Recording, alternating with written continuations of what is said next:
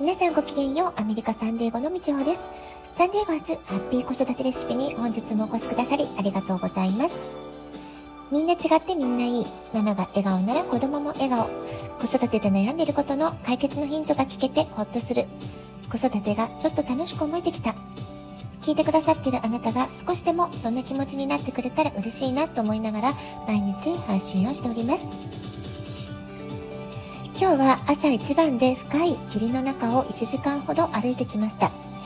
えー、今日一日ね、曇り空だろうというね、天気予報だったんですけれども、朝の深い霧や灰色の空が嘘のように、今はすっきりとした青空が広がっています。午前中は1ヶ月半ぶりぐらいだったですかね、仲良しのお友達とお茶してきました。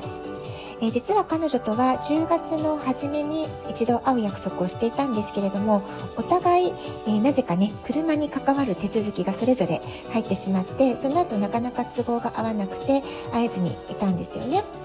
でお互いが必要だと思うタイミングに、えー、会えてるっていうのもきっとね何か深い意味があるんだろうな、まあ、そんなことをね感じさせる、えー、お茶の時間を過ごしてきました。さて、私のラジオトークでは毎月新月と満月について、えー、月のエネルギー、えー、月からのメッセージみたいなものをお話ししてるんですけれども、まあ、今月もね、もうあっという間に新月がやってきます。えー、11月はサソリ座新月。日本の方は11月5日の朝、えー、6時15分。サンデーゴの時間だと11月4日の、えー、午後2時15分ということになるでしょうかね。えー、ついこの間、えー、10月の天秤座新月のことを話したばかりのような気がするんですけれども、本当にね、私自身10月は飛ぶように過ぎてしまった慌ただしい1ヶ月だったなっていう気がしています。あなたはこの1ヶ月間振り返っていかがでしょうか？で今朝は、えー、サソリ座新月のことを調べつつ、え1ヶ月前の天秤座新月はどんなキーワードだったかなってことで、まウォーキングをしながらね、私自身の配信を、1ヶ月前の配信、えー、天秤座新月についてのトークをね、聞き直してたんですけれども、まそれでね、我ながらというか、あまりにこう当たってること、この1ヶ月自分の身に、えー、起こったことが、えー予言されてるかのような配信だったのでちょっと自分で聞きながらね自分で話しておいてちょっと驚きながら聞いてしまったんですけれども、えー、何を話してたかっていうとね10月は、えー、大きな天体の逆行が次々に終わるので急にいろんなことがスムーズに動き出しますよっていう話をしてたわけです。で実際ねあの本当にその通りの流れに乗れたなっていう感じが、えー、私自身しています。えこれをお聞きになっているあなたは、え10月はどんな変化があったでしょうか？もしねこんな変化ありましたよってことがあったら、え教えてほしいなって思います。さてじゃあ今月ね11月の新月からのメッセージどんなものがあるか、えー、引き続きねそれについてお話ししてみたいと思います。で10月でもキーワードとして上がってきてたのは人間関係とか自己変容、まあ、こういう言葉が出てきてたんですけれども今月11月のさそり座新月でも引き続きこの対人関係人間関係というかねあるいは自己変容、えー、人生の変化を起こすチャンスですよ、まあ、こういうねテーマが、え引き続き、えー、言われているようです。で10月の新月は、えー、その他にバランスとか芸術とか華やかさっていう天秤座のねキーワードが入っていましたけれども今月はさそり座っていうことでちょっとまたニュアンスが違ってくるわけなんですよね。同じ人間関係のテーマであってもより何て言うんですかねこう掘り下げていくというかあなたの人生の目標を達成するために、えー、どんな人と関わり合った方がいいのか誰が必要なのかということ。えそれからどんな行動をとっていけばいいのか、それをしっかりと戦略的に考える。まあ、そういったことをね、意識して過ごしていくとすごくいいんじゃないかなって思います。で10月の場合は広く浅く多くの人と付き合うっていう印象バランスをね考えて、えー、今すごく仲いい人とも連絡を取ってみる。それからしばらく会ってない人とも連絡を取ってみるのもいいですよみたいなね、まあ、そういう話があったんですけれども今月はあなたにとって本当に大事な人誰なのか。本当に必要な人間関係ってはっていうのはどんなものなのか、まあ、そういうね特定の人と深く関わるってことの方を重要視するってことなんですよね。で本当に大切な人と深く関わる中で、えー、お互いの価値観がどんどんどんどん同化していってあなた自身の、えー、人生の目標を達成するための力になっていく。あるいは自己変容を加速させるとか、ブレイクスルーを起こすのに、えー、その人の力がすごくね、えー、助けになるとか、まあ、そういう流れになっていくってことで、若干ね、天秤座新月の時と、えニュアンスがかなり変わってくるんじゃないかなって思います。人生は誰と繋がっているかで決まります。運は人が運んできます。環境を変えると人生が変わるっていうのはよく言われることなんですけれども環境をねどうやって変えようかって考える時まず付き合う人を意識的に変えるってことすごくね効果的なんですよね。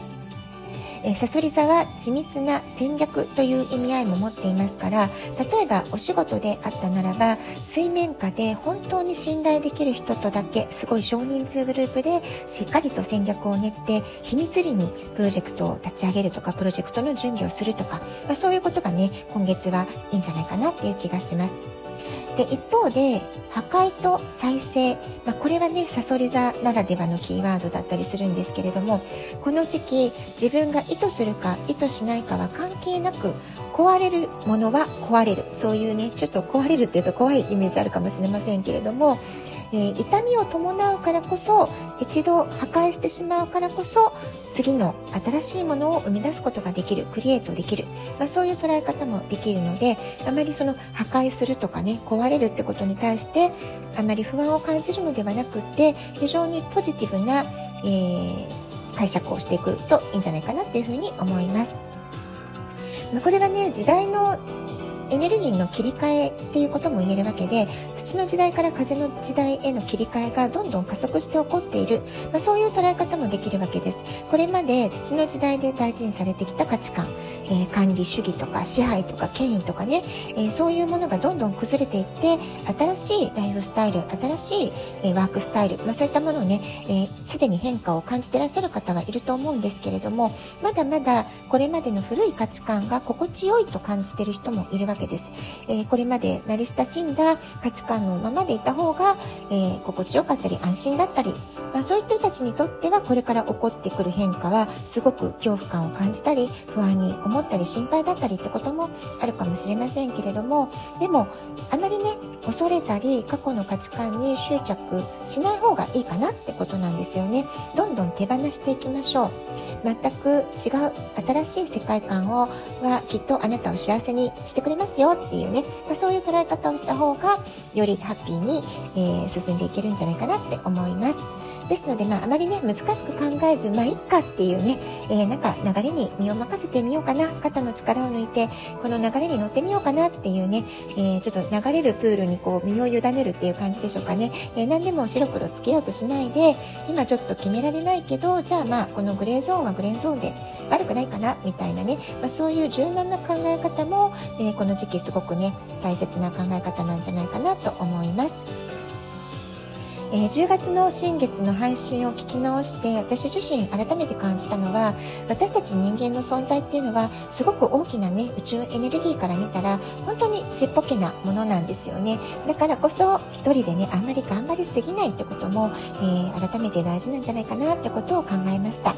もちろんね自分が本当に大事なものは何だろうって自分自身にいつも問いかけ続ける。えー、それはすごく大事なことだし自分を大切にするってことにつながりますし意識的に自分の考え方ややり方をアップデートしていくそれもね大事なことなんですよね例えば昨日お話ししたように自分から、えー、不自由な制限を外してあげるってことですごく心がね自由に感じられるんだったら心の自由度が増すんだったらそれはあなたが心地よい方に向かっているのでそれはそれですごく大切なことだと思います。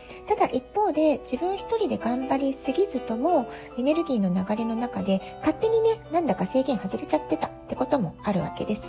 それから自分の意図とは関係なく無理やり混乱の中でこのえー、土の時代から風の時代へっていうこう大きな、ね、エネルギー変化の中で、えやむを得ず執着を手放すほかない、まあ、そういう、ね、勢いに流されてしまうってこともあると思います。